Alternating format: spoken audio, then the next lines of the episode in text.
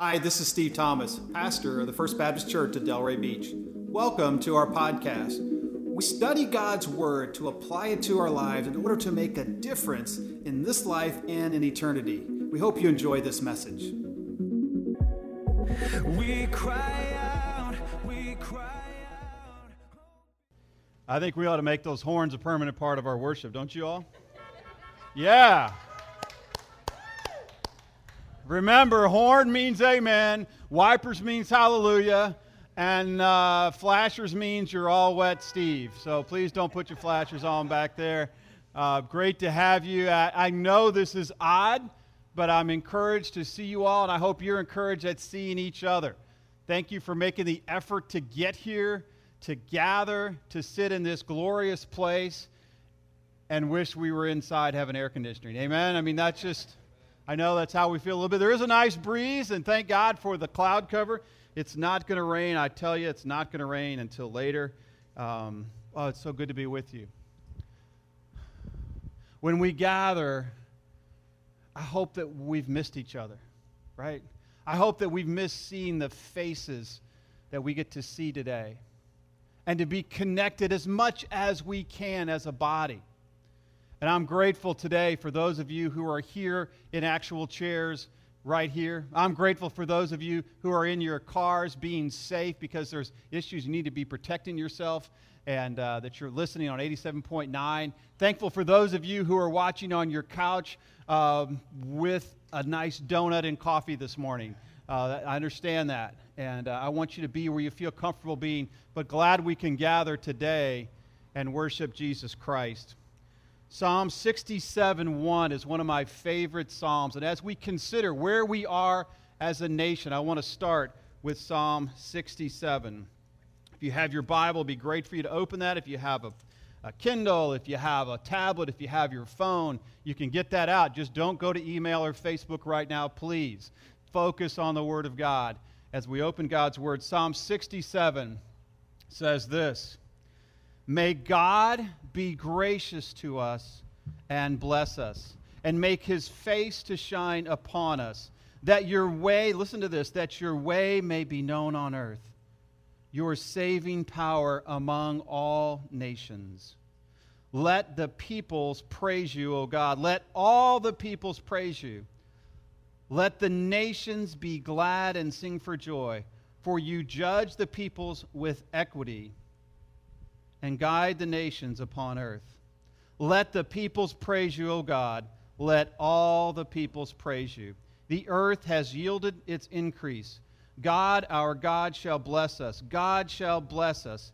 Let all the ends of the earth fear him. Would you bow with me as we get into God's word?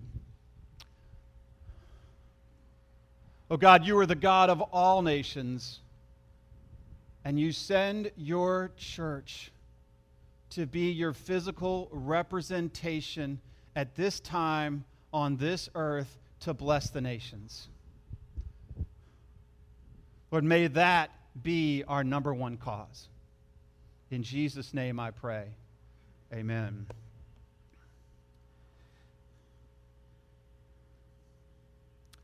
There's a problem in the United States, amen? There's a problem. Racism is something that has been a problem and that we need to care about. I hope that all of you care that though this is an incredible nation, it is a great nation, that opportunities are not equal. That in some places especially, people are not policed equally. And there is fear among our brothers and sisters of color. This must matter to us. It's important that me as a white person reach out and hear from those of our brothers and sisters of color. And I've talked to many of you this week, and I'm so grateful that you have been so gracious to share your journey. And I know that nobody wants to come up and share their deepest hurt. That's not what people want to do when their pastor calls them on the phone. But I've been so blessed to hear from many hearts this week, to hear the pain involved, but yet in the midst of the pain to say I'm so grateful for First Baptist Delray and the way I've been loved there. Um, I love that. Um, I love that sentiment, and I've heard that many times. Um, you know, we often celebrate diversity in our church. Every year we have International Sunday, and we, we gather and we talk about the greatness of the fact that we get to enjoy people from every nation, tribe, and tongue here in Delray Beach. If we're serious about that, then our heart does break for our brothers and sisters of color today. And there's two verses that I want us to look at before we get into our main text today that supports this. First Corinthians twelve twenty-six, you all are no doubt very familiar with this. It says, if one member suffers, if one, mem- if one member suffers, we all suffer together. If one member is honored, all rejoice together. We are as connected as your foot is to your leg, that when you stub your toe, your whole body hurts. You don't just say, I'm not going to worry about that toe. I've got nine others, right? That's not what we do. We say, I care and I hurt with you. And we need to hurt with each other. And then John thirteen thirty-four through thirty-five says this, a new commandment I give you, that you love one another. Just as I have loved you, you also are to love one another. By this, all people will know that you are my disciples, if you have love for one another. How we love each other in the context of this church as brothers and sisters in Christ, how we love each other demonstrates to the world who Jesus is. It is so important in these days that as a church we love each other and care for each other and reach out to one another. Because if we don't, we lose our witness, and we lose our opportunity to represent Jesus Christ. As Baptists, if you're a Baptist like I am from the time I was, even before I was born, you know the Baptist Faith and Message, which is the document that we all sign on to as uh, Baptists. Baptist churches are all independent, but we sign on to a common theology, and it's described in the Baptist Faith and Message two thousand. And then Article fifteen, I just want to share this with you to know who we claim to be. It says, in the spirit of Christ, Christians should oppose racism, every form of greed, selfishness, and vice, all forms of sexual immorality, including adultery, homosexuality, and pornography. We should work to provide for the orphan, the needy, the abused, the aged, the helpless, and the sick. We should speak on behalf of the unborn and contend for the scarcity, for the sanctity of all human life, from conception to natural death. See, as Southern Baptists, we are as committed to opposing racism as we are to opposing abortion and sexual immorality. Just take that in for a moment. That's who we sign up to be. And that's a great, great thing. And this document was written uh, twenty years ago. So this isn't just recent. This is who we have claimed to be for a long time. Many of you have probably watched The Last Dance about Michael Jordan, nineteen ninety-eight. Anybody, anybody watched The Last Dance? Give me a horn honk out in the parking lot if you've seen it. If you haven't seen it, you should. If you care about basketball, it's excellent. Um, but it's amazing to watch Michael Jordan, the Chicago Bulls, up close. I never got to go to a game to see him play, but he was amazing from a distance. But up close, when they show those, those scenes where he is like, where you're right down there on the court and you can see how quick he is, how fast he is. You're like, that's just amazing. But you also see that he was a fighter, fiercely competitive, childish even to the point of trying to create an offense that an opponent had against him so it would bring out the very best in him. But that perspective shows you a lot more about the man than just watching him from a distance. Church, perspective matters. And it's important that we consider each other's perspective in these days. Well-meaning, Jesus-loving people can see issues from entirely different perspectives. And some, it hurts me when I hear people say, how could you be a Christian and support this candidate or this party? You can't be. I've heard that. But I want you to know that once you choose a party or a candidate, you live in a glass house at that point. And maybe it's always been that way, but in America right now, whichever party, whichever candidate you choose, you are going to have to defend some things that are very hard to defend. You should make a choice. You should pray about that choice. But I need you to understand people are making very difficult choices today based on their perspective. Let me give you a few examples. If your skin is black and you're a father, you have taught your child that they need to be very careful how they deal with the police, because you've had family members and friends who have been stopped for speeding and have been treated much different than a white person would be treated. That's a reality in our country today, and I believe our police are excellent. Most every one of them is amazing, but there is that fear, and that is real. And so if that's you, you will not support a candidate or a party who doesn't stand for racial equality. On the other hand, if you're a father and your daughter, your only daughter, was coerced to have an abortion, and you lost your only grandchild, you'll never vote for a candidate that doesn't support pro-life issues. If you're an immigrant and you've built a business here in the U S, you've paid your taxes, you've been a blessing to your community, but you constantly see your countrymen being abused.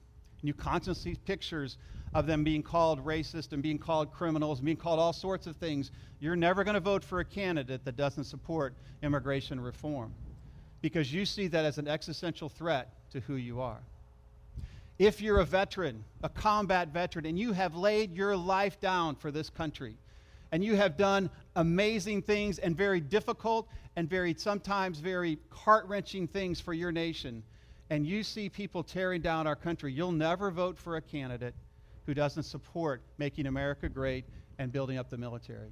There is an incredible difference of perspective in our world today and in our church. And we need to understand that, and we need to be careful how we talk to one another and how we think about one another. Everyone has a story. Everyone has a perspective. How do you view those who have a totally different perspective than yours? We all have to make a decision often who we're going to support, and in doing that, we have to accept some things that aren't pretty. Can we love each other even in the midst of that? What's our perspective to be in a church that has varying ends of the spectrum, opposite ends of the spectrum views? How do we love one another? That's what I want to talk to you about today. And I think this is an encouraging message, and I want us to focus on what the Bible says.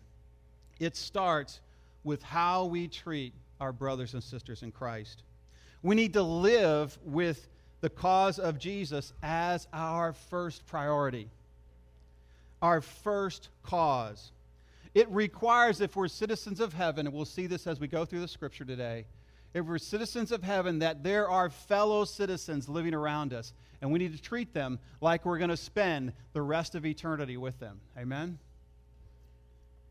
Philippians chapter three, verses seventeen through twenty-one. Philippians chapter three, verses seventeen through twenty-one.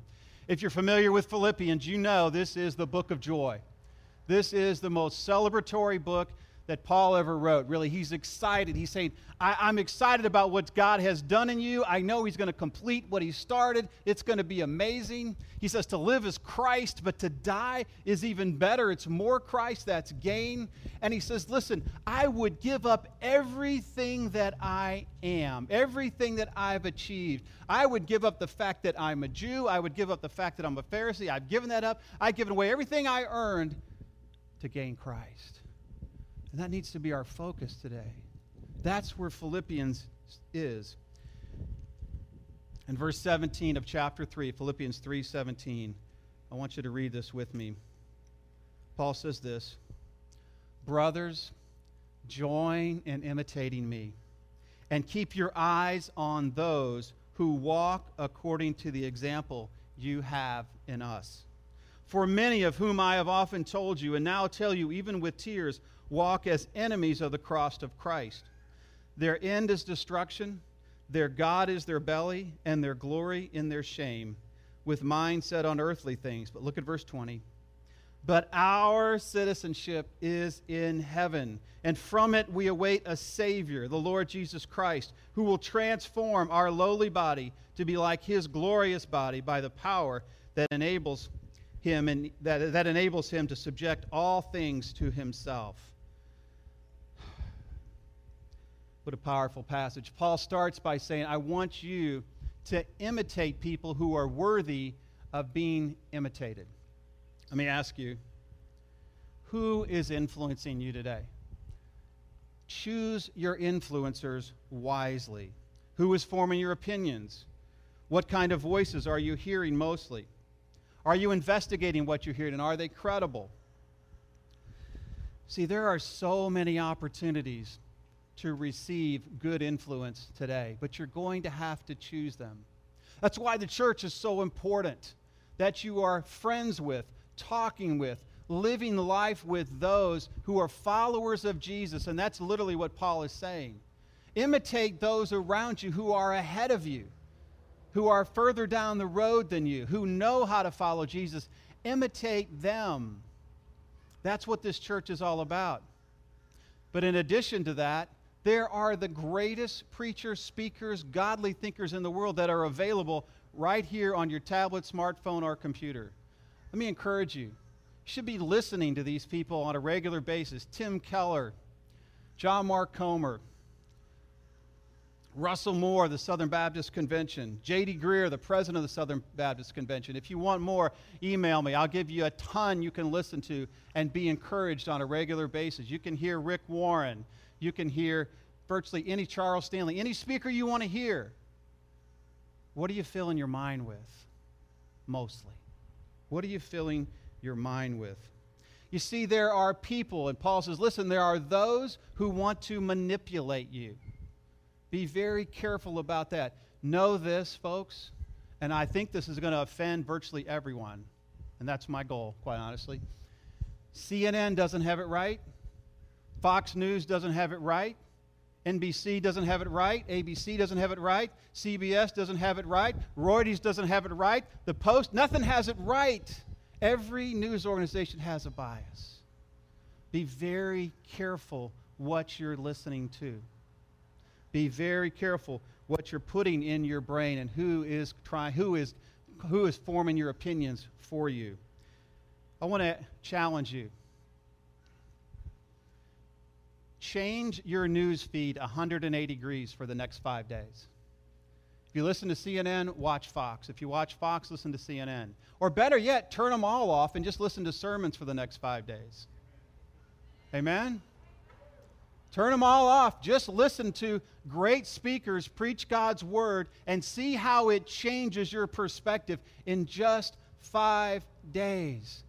There are people whose God is their stomach, who's, who are set on the things of this world, who want to manipulate you and whip you up into a frenzy rather than follow Jesus Christ. They want to cause you to hate your brother and sister. You say, well, my news doesn't. Listen, just turn it off.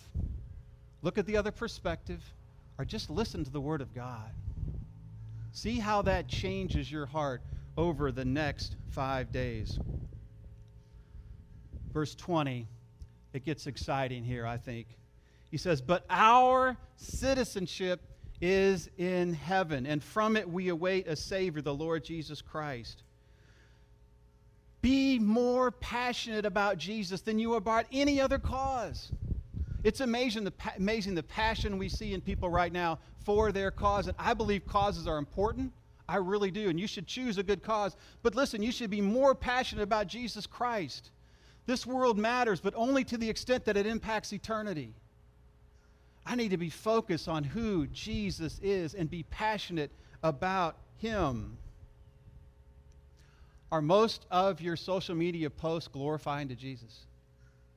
Let me ask, are most of the ones that you read glorifying to Jesus? Do you think about those around you and how they might respond to a post that you're either reading or passing along? I want us to think about who Jesus is right now. Jesus Christ is our Creator God, Creator of the universe. Of all that we know, He is the Creator God. He is the definition of love. He loved us when we didn't love him at all, when we were in rebellion against him. He loved us. Jesus Christ paid my way out of hell. He is to be my greatest, my greatest cause. And not only that, but Jesus reigns in heaven right now. And one day, one day, he will make everything right. One day, he will bring complete justice on this earth. And evil will be dealt with finally.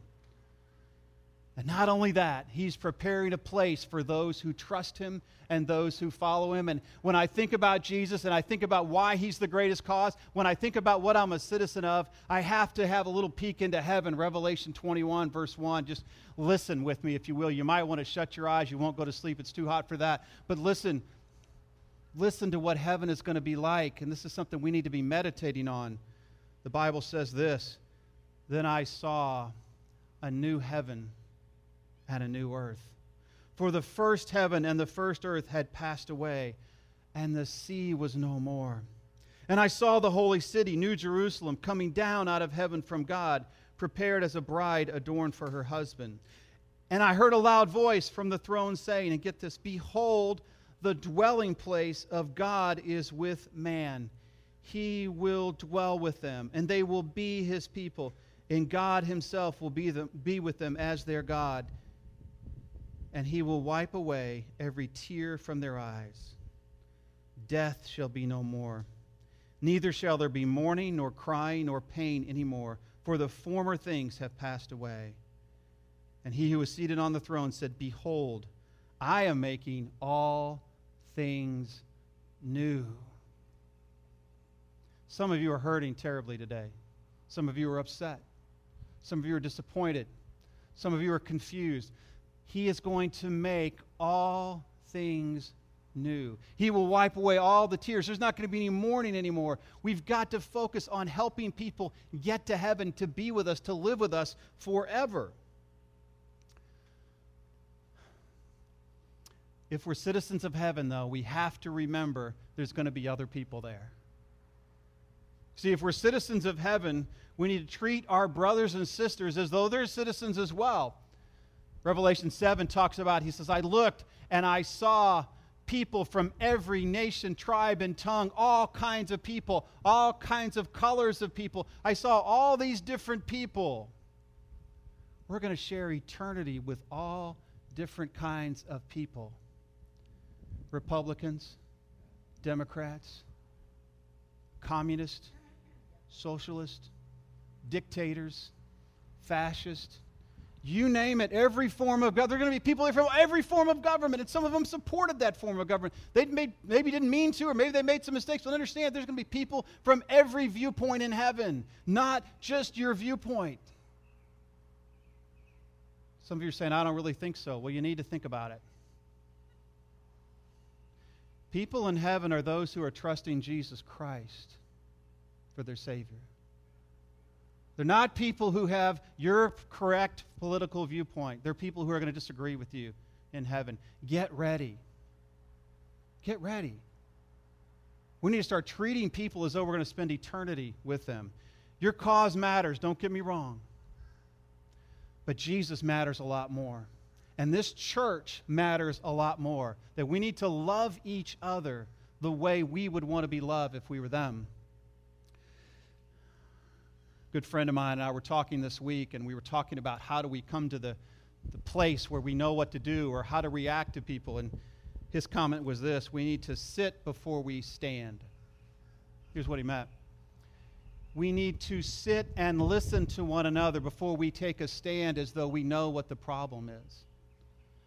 You want to know what should you do about racism in the United States? You should get to know some people of the opposite color and listen to their greatest hurt and understand what they've gone through. Rather than already having your opinion and already deciding how they should feel, listen to how people really feel. You need to sit and listen before you take a stand and think that you know what the problem is. Another friend of mine locally told me, he said, "Listen, people don't want to tell you." Because people are gracious in general. And people in our church are nice and warm and gracious people, and they won't come up to you and say, you know what, you're, there's racism. You're not, they're not going to do that. They're only going to tell you what's in their heart if, you, if they think that you really want to know, that you're not bringing your opinion to bear, you're bringing your heart to be bare so that you can hear and hurt and love with your brother and sister. You need to sit before you stand. You know what? We need to assume the best about each other. If you have an offense against your brother or sister, go to them, hear them, listen. Assume the best about each other. Everyone has a different story. Everyone has a different perspective. Be careful also about making a quick or false apology. Sometimes that's the easy thing to do. You know what? I'm sorry. Sorry for what exactly? There's an old joke about a husband that wakes up every morning, right? He wakes up next to his wife, and what does he say to her? He looks over at her, and he says, hey, honey, I'm sorry. She says, for what? For whatever it is I'm going to do today. I'm already sorry. Now, guys, that works about once, and I don't recommend it. I don't recommend it. You see, your wife is smarter than that. If you're going to apologize for something you're either about to do or don't even know what you do, that's disingenuous. So we need to sit and listen to know if there's anything we need to apologize for. Maybe we just need to hurt with them. Maybe our statement is simply, hey, I, I hate that it's this way for you. I hate that you're suffering this way. I hate that you feel this way. I know I can't fix everything, but I can, just as you do when someone loses a close relative, a spouse, a child, a father, a mother, to death, and you come alongside, you know what, I can't fix it, I can't bring them back, but I hate that you're feeling this way. And we empathize with each other. Verse twenty-one says this, referring to Jesus, he will transform our lowly body. I'm looking forward to that, amen? I mean, some of you got great looking, you look great today, and I think it, you, you look terrific, but I'm looking forward to having a totally new body. I'm looking forward to being glorified by Jesus Christ. And he sa- it says he will subject, he says he will transform our lowly body to be like his glorious body by the power that enables him even to subject all things to himself. Get this, he's going to subject all things to himself. If you've been mistreated in this country, you've been mistreated in life, and all of us have to some degree, some a lot worse than others, know this, that Jesus is going to get them for you. Okay? Jesus is going to get them. We need to love each other now. We need to help each other as much as we can now, but in the end, evil will be defeated, and Jesus will win. Psalm ninety-five recounts the story of the children of Israel in a particular case. And what happened was the children of Israel had been rescued from Egypt. They'd been rescued from the Egyptian army. They'd been brought through the Red Sea into this incredible, uh, awesome opportunity, relationship with God. And the psalm starts out with, we need to be singing and praising God for what he's done. He's amazing. He owns the mountains. He owns the sea. He, we are the sheep of his pasture. And then at the end of verse six, he says, don't be like the children of Israel at Meribah. At Meribah is when they came out of the land and they camped at a place where there was no water. And immediately, after God had done this incredible rescue, this incredible victory, what did the children of Israel say? They go, there's no water. God rescued us. Hey, and they even said this, is God among us? Wait a minute, God just rescued you from the land of Egypt in the most incredible rescue in the history of man and rescues them through the Red Sea. And they say, to, is God among us? And they wouldn't worship. And God says, these people will not enter my rest. Here's what I want to tell you today. Things are not all right. There are real problems in life. But we still need to worship the God who rescues us. Amen? We still need to worship him. I have this tendency in my own humanity, I just got to admit it, I don't get excited until I know something good has happened. I don't get excited when something might happen. I get excited when it actually has happened. But my wife gets excited when there's even the slightest possibility that it might happen. She'll just, get, she'll just jumping up and down. It's amazing. We're going to get to go on vacation in a couple of years or sometime, right? She gets excited. I said, well, it might not happen, you know. I mean, anything could happen. It could be bad. I mean, I don't know. I mean, we might run out of money. We might, you know, it might be a hurricane. I don't know. So I'm thinking of all the bad things that can happen. She's saying, no, let's celebrate now while we can. Listen, folks. Don't let what you're going through prevent you from worshiping the God who rescues you. When you're a citizen of heaven, you're trusting in the reality that Jesus Christ has secured your salvation forever, and no one and nothing can take that away from you. These are dark days in a lot of ways. But don't lose sight of the brightness and the glory and the majesty of Jesus Christ. Worship Him in these days, whatever you're going through. Don't miss that opportunity. We were made to worship. And if you're not worshiping, look what the Bible says, He does not bring you into His rest. Get that. Get that. COVID nineteen, Hurricane Dorian, the racial riots. It seems like a time not to worship. No, this is a time to worship because He's going to defeat it all. We need to worship because if we don't worship, there is no rest. There's only one more stressful thing, something else that's going to happen. And let me tell you this. Jesus might come tomorrow. People keep asking, and I think, I think Cassidy asked you, what bowl are we on, right? Where it seems like the revelation, the bowls are being spilled out or the seals are being opened, the four horsemen are running loose, and we keep thinking, is this again? Let me just tell you, it could be. Jesus could come today. He could come today. The closer the disasters come, the closer the birth pains are together, the closer we are to the birth. Amen? We need to love each other. I want to be loving my brother and sister when Jesus comes, don't you?